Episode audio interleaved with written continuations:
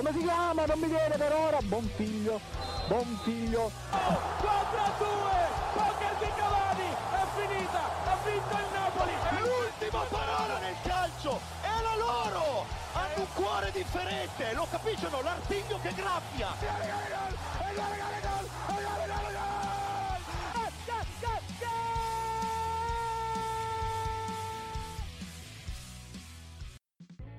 Volevamo iniziare questa puntata di Goal Speaker sicuramente in un'altra maniera, mm, sicuramente divertendoci come al solito così, ma abbiamo deciso di farlo in maniera seria perché oggi sono scomparsi due sportivi. Eh, uno è Fausto Gresini, campione, due volte campione di motomondiale 125, dopo una lunga lotta con il coronavirus si è dovuto arrendere questa notte all'età di 60 anni per il mondo del calcio eh, abbiamo avuto la notizia pochi minuti fa della scomparsa di Willy Brassiano Tabi, che era un difensore della primavera d'Atalanta, ex Atalanta, ivoriano. Aveva vinto con i nero-azzurri il campionato primavera nel 2019 e a soli 22 anni se n'è andato a causa di un male incurabile. Per cui il nostro pensiero va assolutamente a loro e abbiamo voluto iniziare così questa nuova puntata di Goal Speaker. Detto questo, eh, saluto i miei colleghi qui presenti. Innanzitutto il grande ritorno di Pietro Andrigo. Ciao Pietro. Ciao ragazzi, mi unisco al dolore per queste due scomparse e però mostro la gioia per tornare qui con voi, con Morgan e con Gianluca e con te ovviamente Marco e saluto tutti. A proposito, quindi tanto saluti a Morgan Guida. Buonasera ragazzi, sinceramente l'ho saputo pochi minuti fa della morte in particolare di Tabi che mi tocca in modo particolare dato che sono tifoso talantino e, e avevo seguito la, la, vittoria del campionato 2019 della primavera, quindi sinceramente mi colpisce molto impreparato e mi, mi lascia davvero male. Chiudiamo il giro con Gianluca Megna. Buonasera a tutti, mi unisco al cordolio per questi due sportivi e che comunque fa sempre male, poi soprattutto per, questi, per questo giovane ragazzo, che ci fa capire quanto, quanto cioè insomma è abbastanza complicato, comunque speriamo in una buona puntata e speriamo che loro continuino a giocare anche lì su, a correre in moto in alto. Assolutamente, quindi eh, mi aderisco anche al cordoglio dei miei colleghi, direi lasciare un breve spazio in questo caso musicale perché per rispetto anche delle, de, dei due campioni effettivamente sono scomparsi oggi e poi parleremo appunto del derby.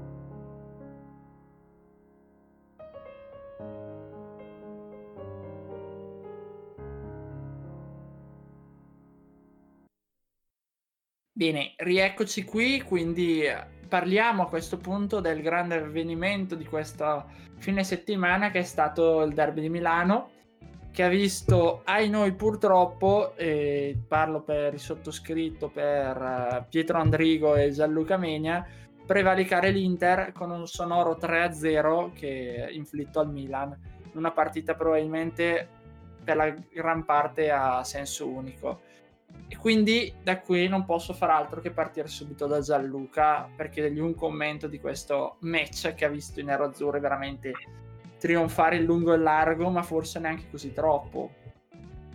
Sì, Marco, è un Inter che passa in vantaggio subito dopo pochi minuti con Lautaro Martinez con un errore difensivo di Kier. Poi una partita che verso la fine del primo tempo si sblocca da entrambe le parti, iniziano molte azioni, un ritmo molto alto col Milan che ci prova. E con la stessa mentalità il Milan entra in campo, è entrato in campo così l'altra sera a inizio secondo tempo, con la mentalità di pareggiare, di volerla, di voler acciuffare questa partita, ma purtroppo arriva subito dopo il secondo gol di Lautaro Martinez e poi la replica, la, la, il terzo gol di Lukaku che evidenzia anche dei problemi del Milan di questo periodo che sta, sta girando un po' male, diciamo, un po' le porte, le porte stregate un po' anche diciamo, il carattere dei giocatori che secondo me sta uscendo un po' l'inesperienza dei giocatori. Ecco, però tu dicevi giustamente, ci hanno in qualche maniera provato effettivamente questo è una cosa che in qualche maniera mi ricorda il match con la Juventus. Milan che subisce anche lì tre gol, Milan che perde nonostante appunto i tentativi di arginare l'avversario contro una grande favorita per lo scudetto. È un Milan forse che non è abbastanza maturo o quali problemi sta andando incontro in questo momento i rossoneri? Eh, magari un Milan non ancora troppo maturo, ma che può fare comunque bene con la forza dei ragazzi. E io mi auguro questa una ripresa. Anche Ibra, intervistato da Valerio Staffelli alla Costina del Tapiro, ha detto di non preoccuparci che capita, ma sono d'accordo, può capitare a malincuore e, do- e con tanto dolore può capitare di, di, perdere una partita così importante, ma non penso che sia così decisiva perché gli scontri con le piccole alle volte l'Inter le soffre abbastanza, ma come tante altre squadre, e quindi potremo avere tante sorprese ancora da questo campionato. Perfetto. E di fronte, diciamo, al Milan, c'è qualcosa forse che si è rotto anche all'interno dello spogliatoio. Qui vado a chiedere a Pietro Andrigo che è molto vicino all'ambiente e quindi conosce effettivamente le dinamiche anche interne. Ma guarda, eh, non penso che si sia rotto qualcosa all'interno dello spogliatoio perché mh, da quanto comunque ci è stato e mi è stato comunicato, subito i ragazzi dopo la sconfitta hanno parlato, quindi Iori effettivamente non gli ha parlato, ma ha spiegato bene che in, in momenti come questi è giusto che eh, i giocatori si parlino tra loro, capiscano gli errori e cerchino una soluzione a, a questi problemi. Eh, diciamo che eh, il derby è arrivato nel momento peggiore probabilmente della stagione del Milan e nel momento migliore dell'Inter.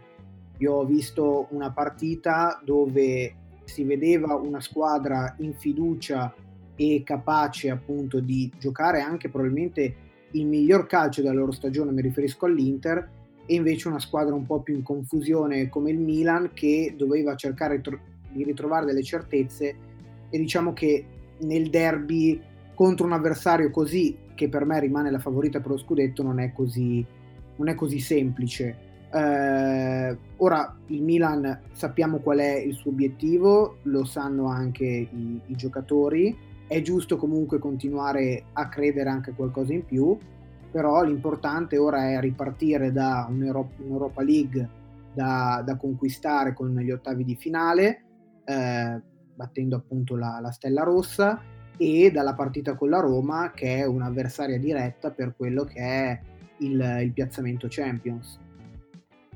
Ecco, a tal proposito, per chiudere un po' quello che è stato effettivamente un po' il processo al Milan, Morgan Guida da diretto interessato, lo scudetto si riapre definitivamente ormai è nelle mani dell'Inter? Mm, guarda, io mm, ritengo che l'Inter, ovviamente, come ha detto Pietro, ormai sia la favorita per, per, la vittoria dello scudetto, visti il vantaggio nello scontro diretto con Milan, i quattro punti di vantaggio e i ben più punti di vantaggio nei confronti della Juve che, che potrà anche non sbagliarne più una, però eh, deve sperare sicuramente in, in dei passi falsi da parte dell'Inter. Inter che tra l'altro rispetto alla Juve o rispetto a un Atalanta o anche lo stesso Milan non ha impegni extra campionato, quindi questo è una, una cosa che può sicuramente giocare a grande vantaggio di Conte.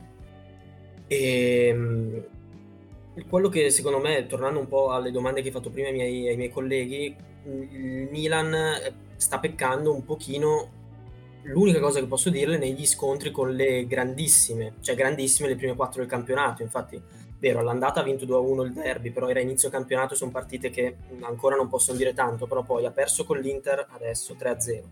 L'Atalanta ha perso e perdendo male anche come gioco. Con la Juve ha perso bene, tra virgolette, nel senso dal punto di vista del gioco, comunque aveva fatto vedere qualcosa, ma comunque ne ha prese tre con la Roma pareggiato 3-3 se non, se non sbaglio e invece ha vinto con Napoli e Lazio. Adesso non vorrei, non vorrei errare. Quindi mh, invece con le piccole e le medie è quasi infallibile il Milan a dispetto invece di, delle altre che sono lì a giocarsi lo scudetto. Quindi l'unica cosa che si può ricriminare al Milan credo sia questa, mh, questo peccare nelle, nelle partite di cartello tra virgolette ma al contrario rispetto ad altre squadre invece contro le piccole è infallibile, quindi ogni squadra ha dei suoi pro e dei suoi contro. Non mi sento di additare una squadra così giovane come il Milan di mancanza di maturità perché è una cosa assolutamente fisiologica e normale, sarebbe strano il contrario.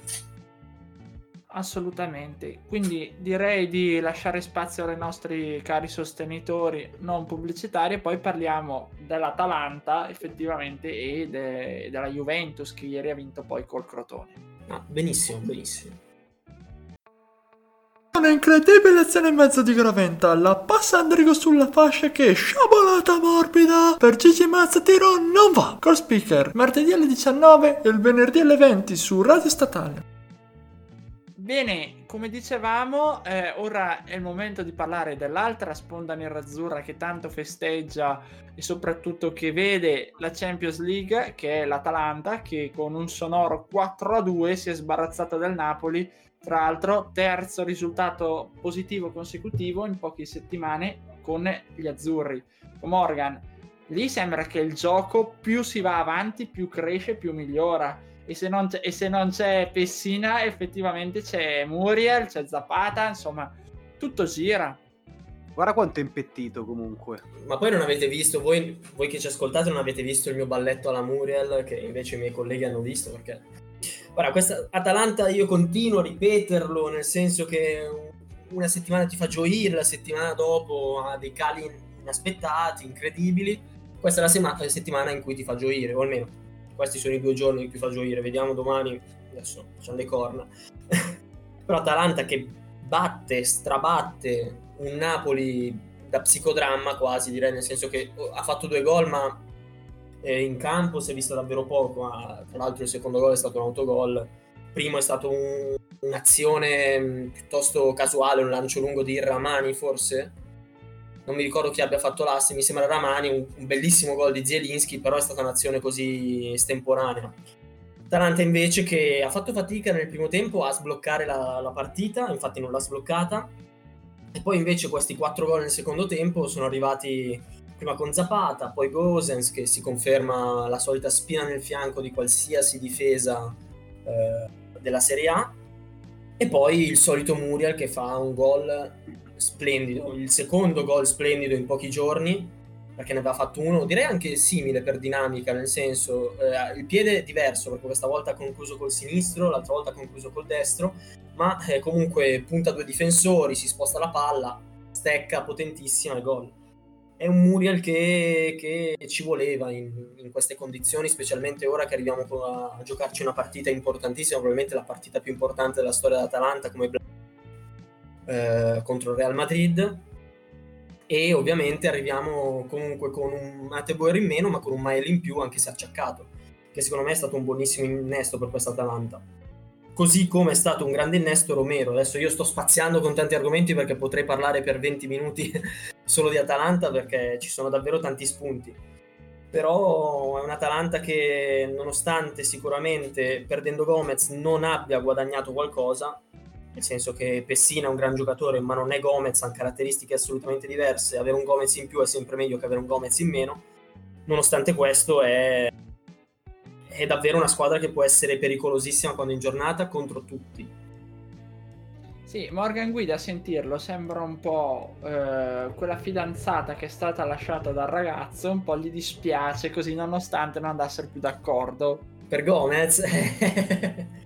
Ma no, in realtà Gomez... Eh, verrà fuori cosa è successo. Sta, sta Diciamo piangendo così. Morgan Guida nel mentre, voi non lo vedete Vabbè, da è casa. stato un fidanzamento abbastanza lungo, eh. Era il capitano, adesso deve aprire anche un ristorante in centro a Bergamo, vediamo un po' la reazione del- dei tifosi come sarà. È già pronto, per, buona però. è già pronto per consegnare. È già pronto. Eh, lav- lavorassi a Bergamo, non so. A parte questo, Morgan giustamente citava un appuntamento con la storia per l'Atalanta a Bergamo, infatti questa sera arriva il Real Madrid di Zinedine Zidane con ben nove eh, praticamente giocatori fuori, eh, tra cui Marcelo, Benzema, Sergio Ramos, Carvajal, insomma diversi titolari, ma un Real Madrid quindi che rischia in qualche maniera di pagare il gioco della, della Dea. Ecco, Pietro, secondo te può farcela fare questa grande impresa e quanto può pesare anche sull'economia del campionato per l'Atalanta? Guarda, ehm, al di là di gufate o altre cose del genere, eh, a me in un certo senso eh, l'Atalanta è una squadra che piace molto per come gioca, come gioca scusami, per come interpreta eh, il gioco del calcio e ha un'idea eh, molto inglese di, di giocare con un'aggressività eh, dal primo all'ultimo minuto e eh, probabilmente è la squadra eh, peggiore che il Real Madrid poteva beccare in, in questi sorteggi. Anche per il momento in cui eh, il Real mh, in un certo senso si appresta ad affrontare questo avversario con delle assenze come hai sottolineato te eh, molto importanti e di cui l'Atalanta può approfittare. Io penso che le assenze sostanzialmente più significative saranno quelle di Benzema che eh, sostanzialmente è tipo il 40% dei gol del Real Madrid, e di Sergio Ramos, che è una colonna portante della difesa del, del Real Madrid e che eh, in un certo senso avrebbe sicuramente potuto mettere in difficoltà i due colombiani dell'Atalanta, invece domani mh, si appresteranno ad affrontare Varan e Nacho, due campioni, che però eh, in un certo senso potrebbero soffrire la fisicità di Duvan e eh, l'atletismo e la, l'imprevedibilità di Muriel.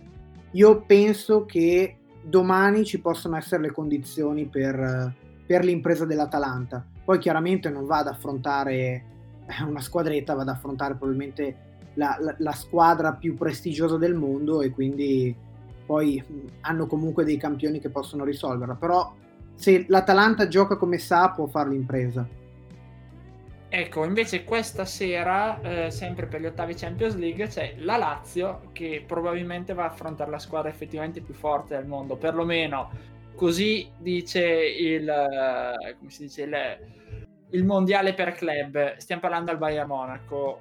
Bayern Monaco che comunque è in forma nonostante magari non mostri sempre un gioco straordinario in Bundesliga, ma che sta comunque dominando. Lazio che invece è lanciatissima perché veramente mh, ricordo che siamo arrivati al nono o al decimo successo consecutivo, quindi una grandissima risalita per la squadra di Simone Inzaghi. Ecco, quindi chiedo a Gianluca, stesso discorso Atalanta, può fare, sarà fare l'impresa la Lazio e nel caso eventualmente se ci fosse una sconfitta quanto può pesare per questa corsa così importante in campionato per la squadra di Lotito? No, beh, partiamo dal presupposto che la Lazio non ha nulla da perdere, quindi mi aspetto comunque una bella risposta da parte dei giocatori biancocelesti. E mi aspetto soprattutto un Milinkovic Savic, un Luis Alberto, un immobile, un immobile belli pronti per questa occasione. Comunque ricordiamo anche che in nazionale Acerbi ha bloccato tranquillamente Lewandowski eh, sia all'andata che al ritorno senza, senza quasi fargli fare nulla, quindi non, vedo, non la vedo impossibile neanche questa sfida. Ovviamente poi parlerà il campo, il Bayern Monaco è la seconda squadra della storia a vincere tutti i sei trofei a sua disposizione, quindi un'altra impresa storica, quella del Bayern di Monaco, che quando vince vince quasi tutto solitamente. E quindi una squadra difficile perché ovviamente tanti campioni, tante, una squadra costruita veramente bene e la Lazio troverà sicuramente un avversario difficile, ma non penso che questa sconfitta possa pesare in campionato, quello no, perché comunque un altro discorso è anche la Lazio sa che avversario va a affrontare, nonché la squadra att- attualmente più forte del mondo a parer mio. Va bene, allora io direi di chiudere qui anche questo nostro blocco dedicato alla Champions e direi poi di lasciare un attimo spazio ai nostri sostenitori prima dell'ultimo blocco che sarà dedicato ai noi all'Europa League, quindi a Milan, Napoli e Roma.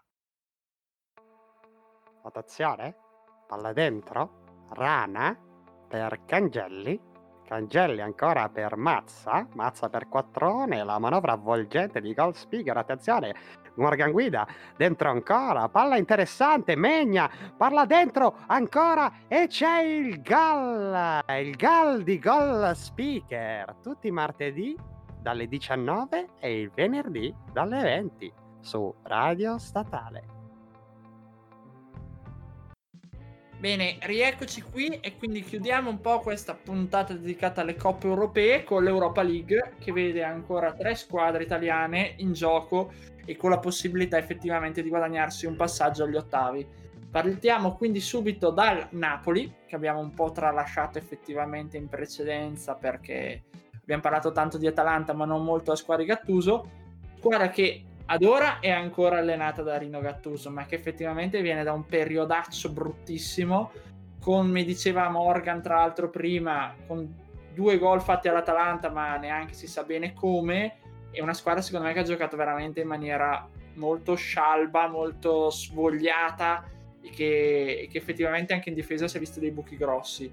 Morgan, contro il Granada c'è l'opportunità di ribaltarla oppure ormai il Napoli ha tra virgolette lasciato ogni velleità a livello di stagione. L'opportunità di ribaltarla c'è sicuramente, il Granada alla fin fine è una squadra non dico modesta, mediocre, però modesta, non è uno squadrone il Granada. C'è sicuramente un 2-0 da ribaltare, quindi non c'è nemmeno il, il, vantaggio, tra virgolette, di aver fatto il gol in trasferta. Infatti al Maradona eh, si arriverà su, sul 2-0 per, per, gli ospiti, ma l'opportunità c'è sicuramente. Il Napoli, che dir si voglia, non sarà in un buon periodo, ma la squadra in sé ha dei buoni giocatori, è vero. Ci sono molti infortuni anche il Napoli, collegandoci al discorso che stavamo facendo, scherzando durante la pausa dell'Atalanta che fa le macumbe sulle squadre avversarie. Liverpool abbiamo, abbiamo giocato con moltissimi infortunati, il PSG l'anno scorso pure, adesso Real Madrid, pure il Napoli è arrivato messo malissimo Insigne che non doveva giocare, è andato Politano al suo posto, si è infortunato subito, alla fine ha stretto i denti Insigne e vediamo un po' chi schiererà Gattuso eh, in questa partita contro Granada di giovedì. Eh, collegandomi a quello che hai detto tu, Gattuso effettivamente è ancora l'allenatore del Napoli, ma De Laurentiis sappiamo essere un, un, un presidente piuttosto eh, vul- vulcanico e credo che un KO anche con il Granado, comunque un'uscita eh, dalla scena dell'Europa League potrebbe essergli fatale dopo il silenzio stampa imposto dopo la partita de- del Gavi Stadium, dopo anche eh, le voci che si susseguono sulla, di partita di Giuntoli, eh, anche se ha un contratto fino al 2024, ma comunque si sta parlando anche di un, di un suo licenziamento. Insomma, la situazione a Napoli non è semplice e il passaggio del turno forse ispirato con il Granada, potrebbe dare un po' una svolta, una fine a questo brutto periodaccio. Ecco, invece chi effettivamente in Europa League perlomeno si è trovato al meglio, campionato un po' meno, è la Roma, che si dovrà affrontare però lo Sporting Braga con il vantaggio di aver vinto per 2-0 in Portogallo e che effettivamente si presenta quindi con un passaggio agli ottavi ormai quasi certo probabilmente con la mente al Milan. Eh, Gianluca, anche qui squadra effettivamente, come si è visto col Benevento, che produce tanto, con un Mkhitaryan che ha fatto ammattire Glick, tant'è che è stato espulso il giocatore eh, beneventano, ma che effettivamente ha concretizzato nulla, cioè 0-0 e che quindi si trova a giocare contro il Milan una partita comunque dopo aver affrontato un'altra partita che potrebbe anche pesare. Quindi a livello effettivamente eh, generale, la Roma può andare avanti poi magari oltre gli ottavi in Europa League e può dare dei veri grattacapi a questo Milan in crisi. Beh, comunque ha evidenziato un altro aspetto della Roma, che è quello che abbiamo ripetuto più volte, che è la discontinuità di questa squadra, cioè che alle volte inciampa e sbaglia alcune partite.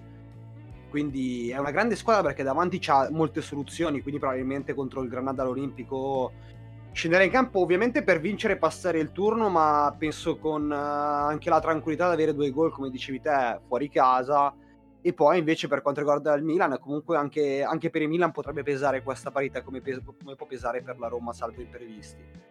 E poi la Roma può dar fastidio in campionato al Milan con, quella parità, con la parità di questa settimana? Beh, è possibile, plausibile come cosa, non lo escluderei. Quindi vedremo come, come, si riprenderà il Milan e vedremo come giocherà la Roma che ha un grande potenziale offensivo in questo momento, a parte per domenica. E quindi chiudiamo a questo punto con il Milan e con Pietro Andrigo che effettivamente si è, è, trovato ad affrontare una stella rossa più forte forse del previsto, allenata da Dejan Stankovic, che però si è portato a casa due gol in trasferta e che ha tutti i risultati di sua disposizione, tranne la sconfitta chiaramente a San Siro. Il Milan quindi ce la può fare a portare a casa gli ottavi nonostante questo periodo di crisi e magari facendo giocare le riserve che banalmente hanno dimostrato di giocare meglio rispetto ai titolari che quando si sono trovati finalmente tutti presenti hanno tra virgolette toppato. Eh, il Milan non solo mh, può farcela ma deve farcela perché sarebbe un'iniezione di fiducia importante in vista di una gara comunque difficile contro la Roma. Eh, la Stella Rossa eh, è una squadra tignosa e rognosa come lo era il suo allenatore eh, Stankovic, eh, però è un avversario assolutamente abbordabile e che il Milan eh, deve battere. Uh, per quanto riguarda la formazione saranno assenti sicuri sia Benasser che Mandzukic. Il croato purtroppo non recupera dal, dal, problema muscolare che lo ha tenuto fuori dal derby, quindi eh, potrebbero trovare spazio Leao e Rebic con un turno di riposo per Ibrahimovic. Leao quindi potrebbe ritornare a fare la prima punta. E eh, inoltre ti aggiungo che oggi la UEFA ha aperto un'indagine eh, su Stella Rossa Milan. Non è stato chiarito se sugli insulti razzisti ad Ibrahimovic da parte dei tifosi della Stella Rossa o eh, molto più probabilmente sulla presenza dei tifosi eh, della Stella Rossa nello stadio e questo potrebbe in particolare essere un vantaggio per il Milan perché mh, se effettivamente è stata aperta un'indagine su questo dovrebbe portare ad una vittoria a tavolino per il Milan perché appunto è eh, assolutamente vietato in un momento come questo fare entrare tifosi allo stadio. C'erano 2000 tifosi della Stella Rossa e quindi mh, adesso l'indagine è aperta dovrebbero dare un esito giovedì quindi prima della partita e poi in base a quello si saprà ulteriormente eh, quello che è la, l'esito anche di, di, questo match che in caso di vittoria a tavolino per il Milan cambierebbe decisamente.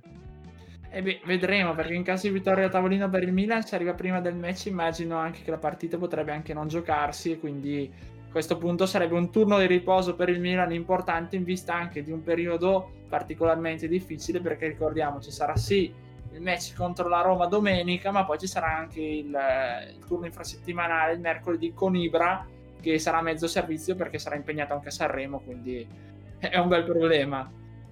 Va bene, allora io vi ringrazio i miei colleghi partendo appunto da Pietro. Grazie mille a voi, è un piacere essere tornati qui e spero di rivedervi presto. Morgan. Ciao a tutti e ci vediamo martedì prossimo. E Gianluca.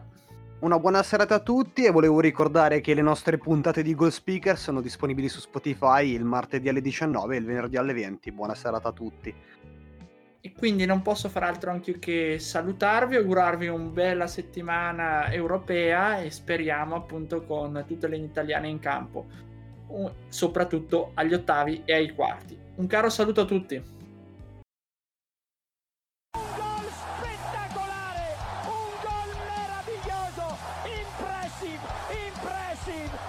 come si chiama? Non mi viene per ora. Buon figlio, buon figlio. Oh,